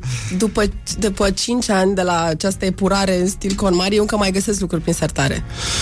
Um, bun, așa. Hai să vedem. Deci tu ai, uh, de, deși ești o persoană ordonată, ai simțit nevoie. Eu sunt e, opusul tău. Um, deși ești o persoană ordonată, ai decis să faci... Să, Să duc la nivelul următor Da. da. relația cu obiectele. Um, Ce e foarte interesant la cartea ei este că, ok, mai sunt cărți de how-to despre cum să-ți organizezi viața, casa, dulapul, dar cred că ai observat și tu în momentul în care o termini, ai dorința asta să suflești mânecile și să arunci totul în mijlocul casei și să se începe o viață nouă. Asta ce obțin este uh, vibe-ul pe care mi l-a dat mie. Adică chiar îți fa- te face să înțelegi că e foarte ușor și vrei să faci imediat. Și eu asta am făcut atunci, într-un weekend. Da. Am dat totul în mijlocul casei, aproape totul, și l-am reorganizat. Așa se numește și textul Dianei. Cum mi-am făcut ordine în casă și în viață într-un singur Da. weekend. Chiar așa am făcut. E pe, Și s-a păstrat Seek and ordinea. destroy, așa e. De exact. um, bun, deci, um, cu ce încep? Adică, metoda este... Uh, eu, eu, eu am citit cartea, Mhm. uh, m-am amuzat un pic, mi s-a părut interesantă, însă, pentru că simt nevoia în dezordinea mea totuși să rămân o persoană dezordonată, pentru că sunt și control freak, de fapt. Și, uh, da, da, e îngrozitor, să știi. E așa, să, să fii construit din asemenea contrarii e sfârșietor. Noroc că există spumantul la mijloc și reușesc să le împac întotdeauna. Deci, uh, ce? Ai ridicat privirea aia frumoasă spre mine? Așa, nu Diana. Uh, um, și am, uh, am zis, e, ce, nu sunt eu în stare să-mi fac ordine Hai, domnule, că o iau încet, încet, așa Bătrânește, Și așa, uh, metodic. azi arunc ceva, mâine mai arunc ceva Greșit vine japoneza și zice Tăind cu samia de samurai Acest nor de confuzie în care plutește uh, Bovarismul nostru întemeietor De fapt, că suntem niște bovarici Suntem. Așa, bun, și atunci Diana a început cu hainele Cu, cu ce Eu am începe început cu purificarea? hainele. Da. Da. Mi s-a părut cel mai uh, la îndemână să încep cu ele.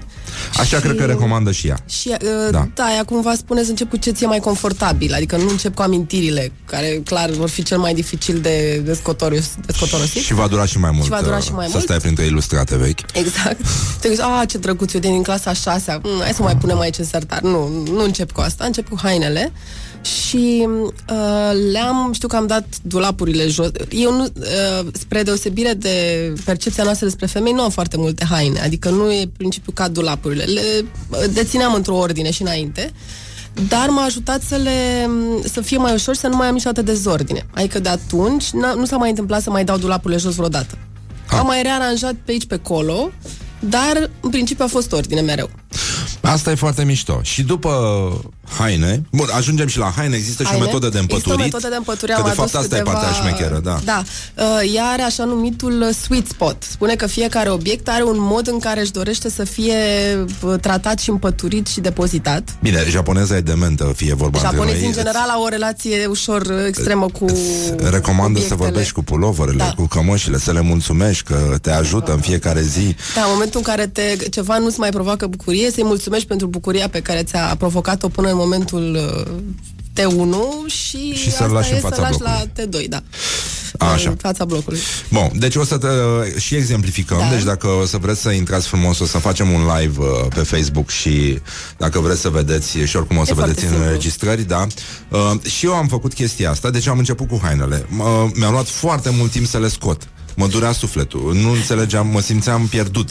Îmi venea să fug de acasă, să fug urlând de acasă, pentru că nu, ști, nu știam dacă am să ies sau nu din această încercare. Oricum le-am aranjat cumva pe categorii, dar ocupau o cameră.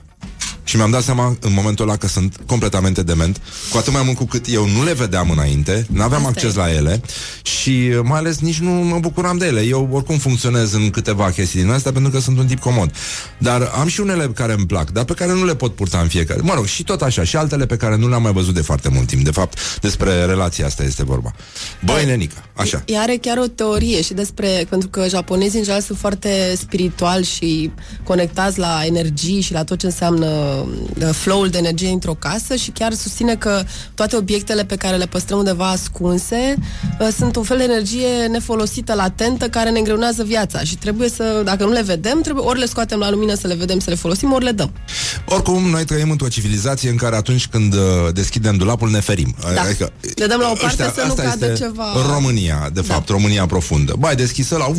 Au căzut toate peste tine. Și uh, nu cad neapărat pentru că sunt multe, ci pentru că sunt foarte foarte prost aranjate și spațiul este uh, folosit completamente uh, la mișto. Iar ce mi s-a întâmplat mie, și sunt foarte mulțumit de chestia asta, uh, în afară de o durere de spate, pentru că nu am reușit să eliberez și o masă în timp util, astfel încât să le pot împături și să nu fie nevoie să mă plec, așa cum am făcut-o aplecându-mă peste pat, care nu e așa de înăltuț, evident, ca să împăturesc toate lucrușoarele, a fost să uh, purific odată uh, ce, mă rog, ce rămâne, ce pleacă. N-am aruncat foarte mult. Asta e uh, bine. Mă rog, e așa, ce mi s-a părut necesar. Am mai păstrat niște lucruri pentru când o să mai slăbesc un pic. Și să văd dacă îmi convin sau nu și dacă nu, renunț la ele. Dar uh, din șase rafturi câte aveam, uh, ocupate și nu vedeam absolut nimic, nu știam niciodată și erau și uh, boțite și vai de mama lor, uh, dar nu știam niciodată unde îmi sunt lucrurile, am uh, obținut două rafturi și jumătate pline și restul este wow. gol în acest moment. Deci și nu te-ai simțit, n-ai simțit bucuria de care spune Ba da, de eram, trimitea mesaje peste tot, uite, hai să-ți arăt cum se îmbăturesc pantalonii, hai să vezi cum arată raftul meu de tricouri. Deci este uluitor. Da, chiar îți dă acest da, impuls. Da, da. Uh, you can do it. Dar știi, apropo de ce spuneai cu că nu ți-ai eliberat o masă și ai fost nevoie să faci un pic de sport, există de pe o masă altă... sunt cărțile, adică peste tot. Mai mult de 30 sau uh, mai puțin? V- nu, e totul, e, e Occupy. Teoria, e Occupy. E teoria cu cele 30 de cărți, care e destul de controversată. Că ea spune că niciun om nu are nevoie de mai mult de 30 de cărți, că nu o să recitești într-o viață mai mult de 30, că n-ai timp. Da, da, da. E altele noi și le dai și tot așa. Dar apropo de ce spuneai cu uh, păturitul, există o altă scritoare franțuzoaică, Dominique Loro, Așa. care a locuit în Japonia, deci tot pe filieră stil Mericondo care are multe cărți despre cum să arta simplității, arta esenței, despre, unul chiar despre cum să scureți prin casă ce produse să folosești și ea spune că japonezii gândesc ordinea ca o formă de fitness. Adică tu ai făcut, ai fost foarte japonez în stilul tău de a face ordine în dressing. Te-ai plecat, ai făcut implicit și o ședință de, de sport în același timp. E adevărat că dacă îmi pun pedometru, pot să am... Niște pași da, acolo... la, la cât m-am fățit prin casă, da. Și că e teoria lor că așa, lucrul în casă este și o formă de conectare cu propriul corp și întoarcere la el. Ceva e, că n-ai, n-ai cum. Um, facem o mică pauză ca să scăpăm de publicitate și revenim uh, cu un uh, mic live pe pe, Facebook și uh, pentru că trebuie să vedeți cum se împăturesc chestiile astea și după aia trecem și la un pic de filozofie și mai ales la cum renunțăm la amintiri. Asta cu cărțile mi se pare discutabilă, dar uh, uh, mai vedem. Uh, e sigur că dacă poți să ai 30 de cărți dintre care toate 30 sunt de Irina Binder, mai bine nu, zic eu. Put the hand and wake up. This is Morning Glory at Rock FM.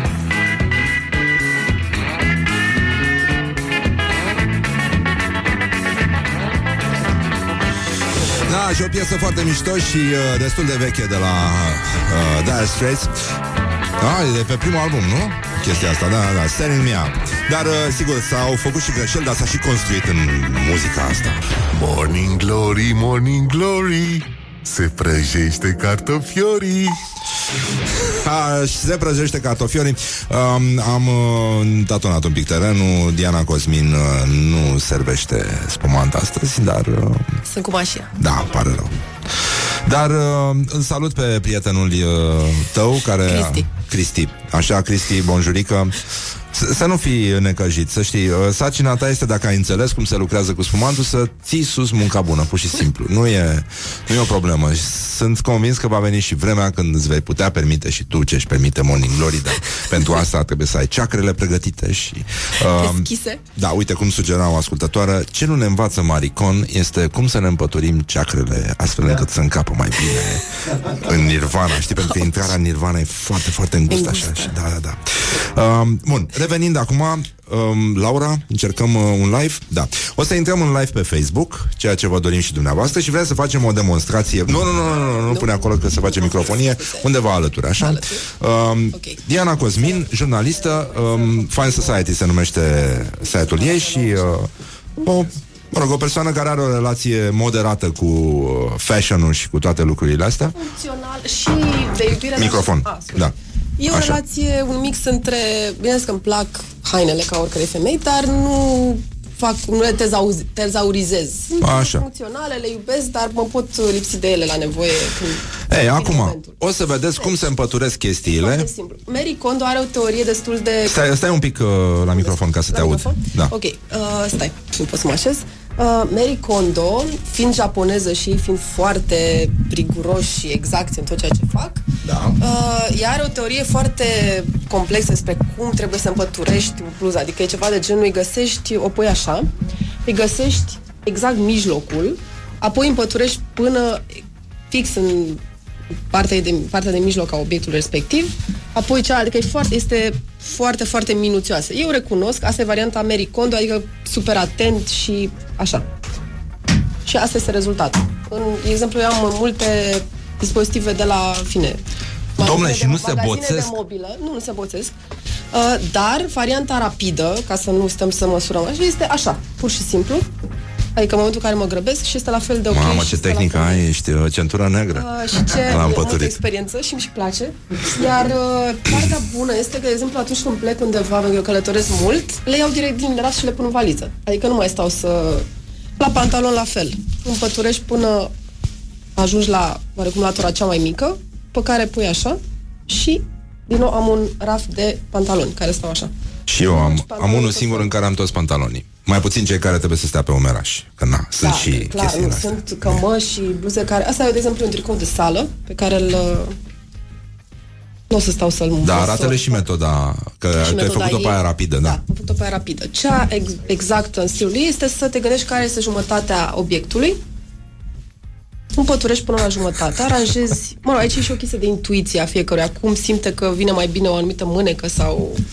cum Vă, crede vă că luați stă și mai un bine. pic de, de calmant Da, dacă și aveți, după ochi. dacă sunteți rocker și aveți uh, două, patru mii de tricouri, vă E așteaptă foarte iadul. liniștitoare să știi metoda asta. Adică dacă vreodată ești nervos sau simți nevoia să te reculegi după o zi grea, e recomand. Da, și Pentru stă că și el stai așa. și te gândești, da. Și Și stă se și el numește așa. The Sweet Spot, așa The îi Sweet spune Spot, așa spune uh, Maricon, uh, Și am adus momentul un în găsit care ceva mai rufa stă în picioare. Da, când rufa stă în picioare. Uite, de exemplu, aici o să fac în stilul meu mai rapid, pentru că aici chiar se pretează la așa ceva. Și o pun foarte frumos. Bun, asta se poate pune și pe umeraș, dar unele dintre, de exemplu, când facem trecerea de la primăvară la, de la vară la iarnă sau de la iarnă la vară, cele de vară le pun în sertare frumos și apoi le scot uh, Foarte mișto. Suntem, foarte uh, am fost live pe Facebook, ați văzut-o pe Diana cum împăturește chestii, așa și cămășuțe. Asta cu cămășă, cămășuțele, dacă vreți intrați pe pagina noastră, Morning Glory se numește emisiunea pe care o ascultați, dacă nu știți, se transmite deocamdată doar la Rock FM. Așa.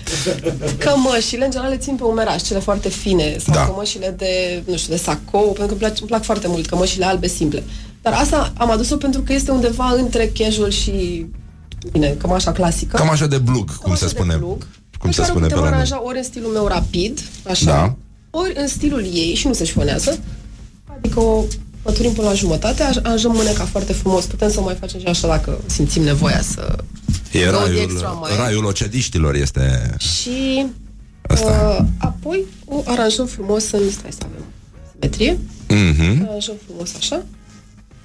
Dacă ați pierdut transmisia pe, pe Facebook, Ori puteți așa, să vedeți uh, ori la pe cămăși, de YouTube. exemplu, am niște suporturi de la un magazin de mobilă, nu numit, Un anumit care moment. le punem așa una lângă alta sau chiar așa pentru că stă. Dacă sunt mai multe, stau. Da, stau una lângă alta și sprijinul avantajul este că poți să le și vezi, uh, ar trebui să le iei de acolo ca să te poți așeza. Da, le voi lua de aici, le voi. Așa. Să, apoi.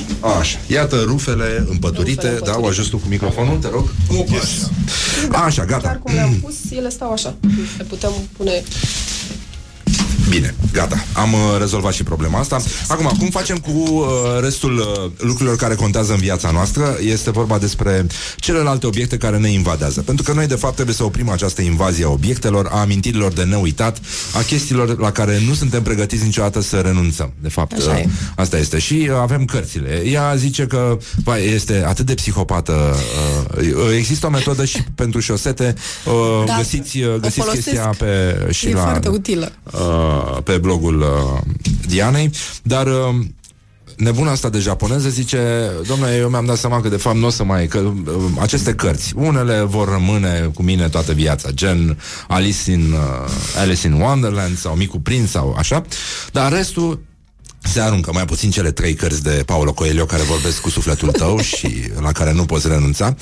Și uh, zice, domnule, anumite cărți conțin anumite pasaje pe care aș vrea să le am și uh, Dementa s-a apucat să a zis, uh, nu, trebuie să copiez pasajele alea să le am într-un caiet. De și s-a mână. apucat de mână, De da, mână. să copieze pasajele. După care și-a dat seama că este o muncă mult mai sisifică decât îmbăturitul șosetelor și uh, atunci a zis rup paginile și le lipesc într-un caiet de amintiri, ceea ce a și făcut, după care și-a dat seama că de asemenea este o prostie și a aruncat direct cărțile și a zis uh, sunt cărți uh, cu care n-am să mă mai întâlnesc, uh, dar mi se pare puțin uh, dramatică treaba asta, pentru că o bibliotecă asta înseamnă cărți în general. Exact. Cine are bibliotecă, știi? E un, uh, un amendament, aș putea să-l găsesc la... Ok, nu în stilul ei, e extrem, uh, pentru că am văzut că de când are serialul ăsta la Netflix, toată lumea s-a oprit exact asupra părții cu cărțile. Când spune ea că trebuie să rămână 30 de cărți, foarte nu știu, multe... nu, n-am văzut serialul. ok, Nici eu nu știu l-am că văzut, există. dar am văzut pe internet tot felul de articole pro și contra acestei teorii ai despre cărți.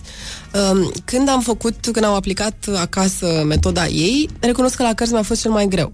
Pentru că păstrasem orice carte care mi-a trecut prin mână în această viață și au fost că eu iubesc să citesc, avea un loc undeva, ori băgată undeva ascunsă, ori peste alte cărți. Da. Și mi-am dat seama că, pe bună dreptate, unele dintre ele ori erau proaste, ăsta e adevărul, că avem și cărți proaste care ni se întâmplă în viață și nu aveam de gând să le mai citesc sau să le răsfoiesc vreodată. Cărți pe care le-am citit la vremea lor, dar nu le-aș răsfoi neapărat în următorii 30 de ani, din nou, adică au avut vremea lor, și le-am pus pe niște categorii. Bineînțeles, cele proaste le-am donat, le-am dăruit, le-am aruncat, unele care au prea proaste chiar le-am reciclat direct. Uh, cele care erau dintr-o anumită perioadă le-am pus într-o zonă de bibliotecă de păstrare Da. și am eliberat într-adevăr, cred că două rafturi la momentul respectiv pentru a avea loc pentru noile achiziții, pentru că eu cumpăr tot timpul, săptămânal, nu se poate să nu mă întorc cu una, două cărți acasă. Eu încerc să mă înfrânez, da.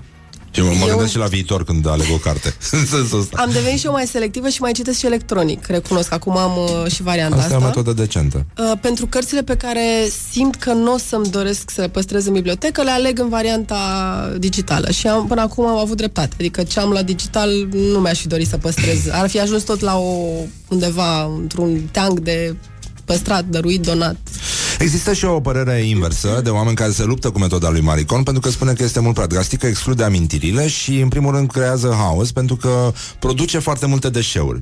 Nu toată lumea știe să-și dirigeze Este adevărat. hainele vechi. Uh, Eu am întrebat pe Facebook când m-am apucat să fac ordine cui, unde pot să duc niște, niște haine. Am primit uh, foarte multe Sunt, sugestii sunt. de organizații non-guvernamentale, asociații uh, care au grijă de uh, oameni, uh, fie săraci, fie fără adăpost chiar. Uh, deci, uh, soluții din astea sunt, doar că uh, ele reprezintă un efort suplimentar uh, peste hai să ducem asta la gunoi. Da. Și uh, îți cere un tip de conștiință um, sau ceva de genul ăsta, hai să zici pese să nu cum le scapi de lucruri. arunci, mai ales în, cum arată lucrurile alea. Mie cel Da. mai greu mi-a fost să scap de cămășile vechi. Eu am o, o pasiune pentru cămășile, uh, nu știu, albe, să spunem, vechi, cu care m-aș fi dus la plajă. De la plajă mă duc chestii rupte.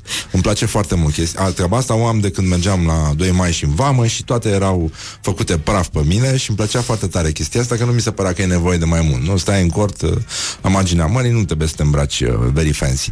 Dar chestia asta țineam, aveam niște cămăși din astea care au 10 ani, 15 ani, 20 de ani, uh, super rupte, găsisem o croitoreasă care mi le repara din când în când și arătau, arătau foarte interesant. Uh, m-am despărțit după 15 ani de niște blugi uh, care erau super, super uh, peticiți. Ați avut o relație. Ce, erau foarte duri. Adică eram ca personajul ăla din Vinetu, era unul care avea un surtuc pe, peticit în care nu mai intrau săgețile indienilor. All Așa era de... sau... Nu, nu, nu, nu, nu mai știu cum îl chema pe ăla. Dar, uh, în orice caz, asta e o, o relație bună, iar uh, cred că genul ăsta de cultură care te responsabilizează într-un fel și în relația cu lucrurile și în relația cu mediul, ar putea să fie o formă de a schimba uh, modul de a gândi în România. Mioritic. Chiar cred asta pentru că, uite, la mine cel puțin, după ce mi-am făcut uh, sistematizarea asta pe metoda KonMari, sunt foarte atentă la ce cumpăr. Adică în momentul în care cumpăr ceva, mă, chiar mă gândesc dacă o să-mi doresc să mai am lucrul respectiv peste șase luni, un an, doi. Nu mai am cumpărături de impuls și mă, chiar m-a responsabilizat. Da, mă, eu sunt și cumva mai introspectivă la partea asta, adică încerc tot timpul să-mi optimizez viața. Dar cred că și la alte persoane ar avea acest, acest efect. Da, e mișto. Sam Hawkins se numea într-adevăr personajul din Vinetu. Sam Mulțum- Hawkins. Da, așa se numea. Uh, mai uh, luăm o mică pauză. Dacă vreți să vedeți uh, demonstrația de împăturit uh, a Dianei Cosmin, o găsiți pe pagina noastră de Facebook. Am avut un live și, uh, uite, al doilea Sam Hawkins. Semn că, da, cine a citit. Cine, uh, cine face bine, lumea te vede, să știi. E, e foarte important. Revenim imediat și ascultăm o piesă care mie îmi place foarte mult, de la Suede, știi? She's in Fashion. Da. Da? E o piesă foarte mișto, deci o ascultăm pe asta și ne auzim imediat. Put the hand and wake up. This is Morning Glory at Rock FM. Morning Glory, Morning Glory Dă cu spray la subțiorii Bun, am revenit la Morning Glory, Morning Glory. Ne-au scris și ascultătorii. Suntem împreună cu Diana Cosmin, jurnalist Și autor al unui text despre cum să îți faci ordine în casă și în viață Într-un singur weekend. Mă rog, în viață, mă rog, mai durează și trebuie multă șampanie Dar uh, Spumant. Pomant, da, eu aș opta pentru șampanie dacă ar fi, adică aș menține sus uh, munca bună. Uite, zice, bonjurica, arunc, uh, dau în mod regulat uh, lucruri, îmbrăcăminte, încălțăminte, cărți și altele, tot pe principiul simplității, firește însă mă doare inima să renunț la felicitări, poze și jucăriile copiilor de când erau mici. Cine știe, poate vor avea copii și ele și ei și le vor folosi. Uh, Zâmbește, smileys, uh, iar la capitolul ăsta încă lucrez, dar e greu, tare greu să aveți o zi cu soare. Da, mulțumim Mulțumim, uh, stai să vedem cum Stai, Horia, stai liniștit Așa um, Se numește Alexandra Gheorghiu. Bun. Uh, Zeci de borcanele cu mirodenii și mixuri de mirodenii Multe expirate Sunt conștientă, dar nu mă po- pot despărți de ele. O, pa- Un domn ne spune Am o pasiune pentru obiectele mici și lucitoare Tare greu să scap de ele. Iar acum sunt în această perioadă Când golesc apartamentul bunicii care a murit Și am vândut apartamentul ei. Sunt foarte multe lucruri de care mă despart greu Pentru că fiecare reprezintă o amintire Dar în primele săptămâni n-am vrut să, uh, În primele săptămâni n-am vrut să arunc nimic Dar acum este aproape gol și apartamentul Și majoritatea lucrurilor le-am donat Într-adevăr a fost un efort mai mare decât să le arunc la gunoi Dar măcar știu că cineva se bucură de ele Foarte frumos. Da, asta, asta mi se foarte pare frumos. și mie uh, Da, Mai ales că există nevoie, adică sunt atâția oameni care ar putea să se bucure de lucrurile pe da, care genul le... ăsta uh, Povestea e de o chestie cum mi-a plăcut uh, Cu cămășile Cu cămășile? Da? Da, vorbeam la pauză că ai spus tu de cămășile tale, că ți-a fost foarte greu să scapi de ele sau să Da. te desparți de ele.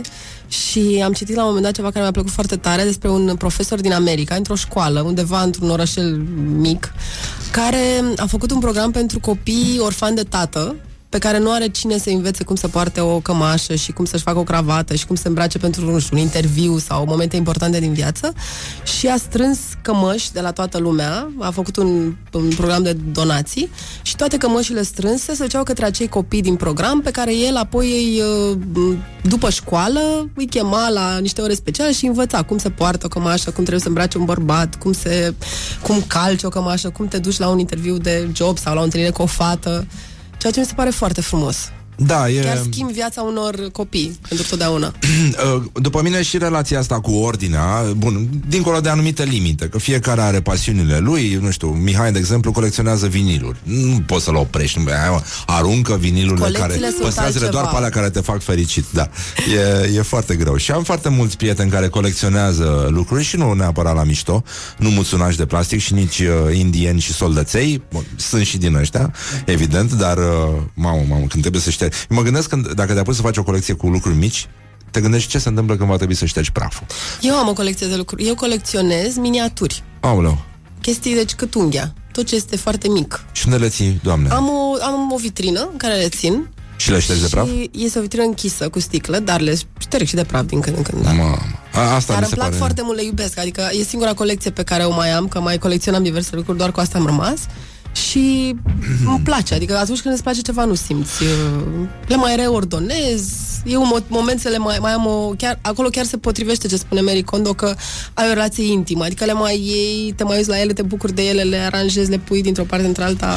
Așa, vorbim, uh, um, ca să, pentru cei care au deschis mai uh, târziu aparatele de fax sau pagerele, vorbim uh, despre, despre o metodă de a-ți purifica viața și casa um, construită de o japoneză, Marie Kondo se numește.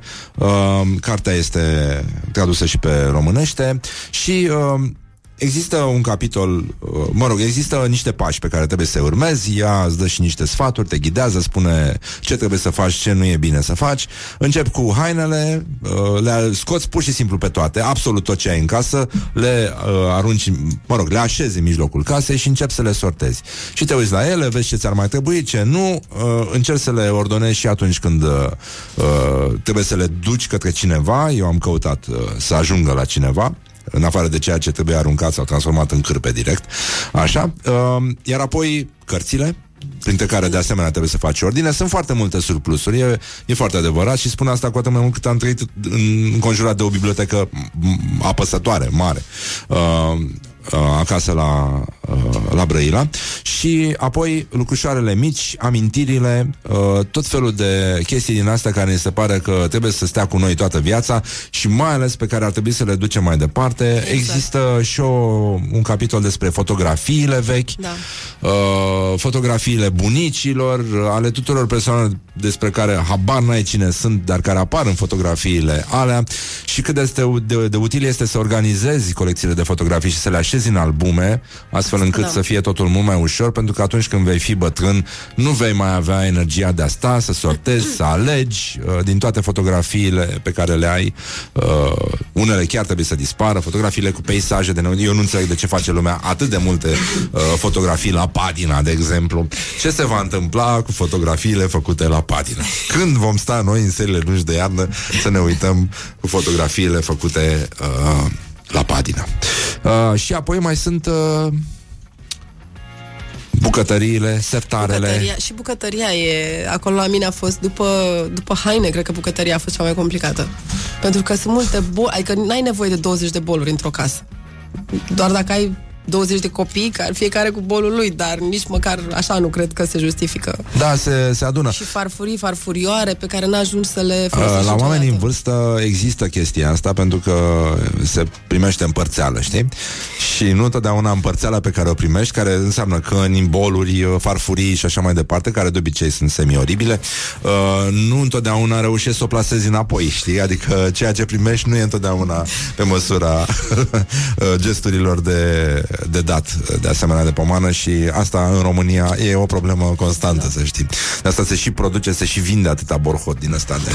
Uh, da, păi cam așa e, da, e, e un da. soi de borhot până la urmă.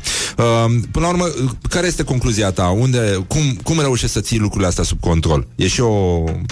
Uh, o, o treabă mentală? Cred că Te da, ajută? Cred că, da, pe mine mă ajută. Adică pe mine mă ajută să lucrez, să trăiesc într-un loc ordonat, nu în exces. Adică nu e ca și cum dacă nu e ceva perpendicular pe altceva, nu pot să stau în spațiul respectiv. Dar uh, îmi place să fie ordine, să am spațiu, să nu sunt adepta haosului organizat, am nevoie să fie o organizare a propriu și parcă gândesc mai bine și mai limpede când am totul în ordine. Dar se întâmplă și la mine să am săptămâni în care mai arunc lucruri și le rearanjez, adică nu e... Da. Nu mă pedepsesc pentru asta, nu trebuie să fie un, o corvoadă. E un mod de viață pe care ți-l alegi, îți simplifică viața. De asta îl faci, nu pentru că E adevărat. de glorie. Mie, mie mi se pare Din că te asta. și responsabilizează și noi românii chiar avem nevoie de chestia asta. Mă, mă îngrozesc când uh, văd tomberoanele uh, din orașul ăsta da. și în general tomberoanele de bloc și uh, în paralel discursul ăsta despre salvatul planetei când nimeni nu te responsabilizează și deși știm ce avem de făcut și cât de ușor ar fi să direcționăm niște lucruri de care nu mai avem nevoie către oameni care au nevoie de ele, să aruncăm lucrurile într-un chip responsabil astfel încât să poată fi reciclate, baterii, prostii din astea. Exact. Adică e momentul când uh, nu trebuie să fim neapărat suedezi sau japonezi, dar putem să fim ordonați și să funcționăm puțin mai bine și între oameni și în, în relație cu natura, cred. Și partea asta mi s-a părut importantă. Nu știu, poate pentru ascultătorii uh, o să pară că m-am dus cu capul, dar mie ordinea, cu atât mai mult că sunt o persoană profund dezordonată și haotică, mi se pare un, un element bun pentru minte. E, e mișto să intri într-o casă în care lucrurile sunt așezate cât de cât la locul Asta e o lor. stare de bine. Da, da, da. Și în plus te simți și tu bine din când în când să mai purifici, să descoperi Exact. că ai, ai această forță de a spune nu, nenică, ăsta chiar nu-mi trebuie. Îmi place de el, dar cred că nu, nu e cazul. Și știi care e treaba? Îți dai seama că ai nevoie de foarte puțin. E, ai. Asta e până la urmă cheia. Adică îți dai seama că nu fericirea nu depinde de toate acele lucruri. Și că poți să arunci 20 de saci, cum vorbeam la pauză, și să nu le simți lipsa Aici și să-ți dai e. seama că n-aveai nevoie de ele, de fapt. Mhm. Și că nu acolo stă valoarea vieții tale și nici bunăstarea și nici nimic, nici starea de bine. Și nici disperarea asta de a acumula Mie, mie asta mi se pare Da. cea mai periculoasă dintre toate În fine, sper că a fost o emisiune frumoasă Dacă vreți amănunte despre cum se poate face treaba asta Puteți să vă uitați și la live-ul uh, nostru de pe Facebook uh, Puteți să vedeți și textul uh, Dianei Pe finesociety.ro Și uh, îți mulțumim Și Eu vă mulțumesc. uh, să ne spui și nouă De unde iei parizerul la Eco pentru câinele tău La un moment dat că- Tata că își este facem. furnizorul oficial al uh, Facem, lui Charlie, uh, dar v- da. voi transmite mai departe Bine. solicitarea. Îți mulțumim mult, Diana. Uh, Mulțumesc. multă ordine și disciplină îți dorim în continuare și texte foarte frumoase. Uh, Noi te admirăm și, uh, eu pe mai, voi. mai te invităm. Uh, bun, vă mulțumim și, no- și vouă. Vedeți că astăzi este deja joi, mâine vine Sfântul Weekend, uh, afară a ieșit soarele. Cred că sunt premisele unei, uh, unei vieți puțin mai liniștite. Vă vom dulce pe ceacră și ne auzim mâine, ca de obicei, la numerele de fax uh, la care sunteți obișnuiți să uh, veniți la întâlnirea voastră matinală cu muzica voastră preferată, dragi prieteni ai rockului. Vă pupă dulce pe ceacră toată echipa, bye bye. Ah, și încheiem cu un Rolling Stones care e foarte, foarte mișto, pentru că uh, nu știe nimeni. În general nu e o piesă celebră, Dum în glum se numește, pentru că astăzi se împlinesc foarte, foarte mulți ani de când a fost lansat primul uh, extended play de la Rolling Stones. Asta se întâmpla acum suficient de mult timp, cât să ne bucurăm că totuși poate vom avea acces la un moment dat la secretul longevității lui Mick Jagger, dar mai ales, mai ales a lui Keith Richards. Louisiana swans got out bored as zombies, but I come out on top. What's it all about? Guess it just reflects my mood. Morning Glory, Morning Glory Joacă yoga cartoforii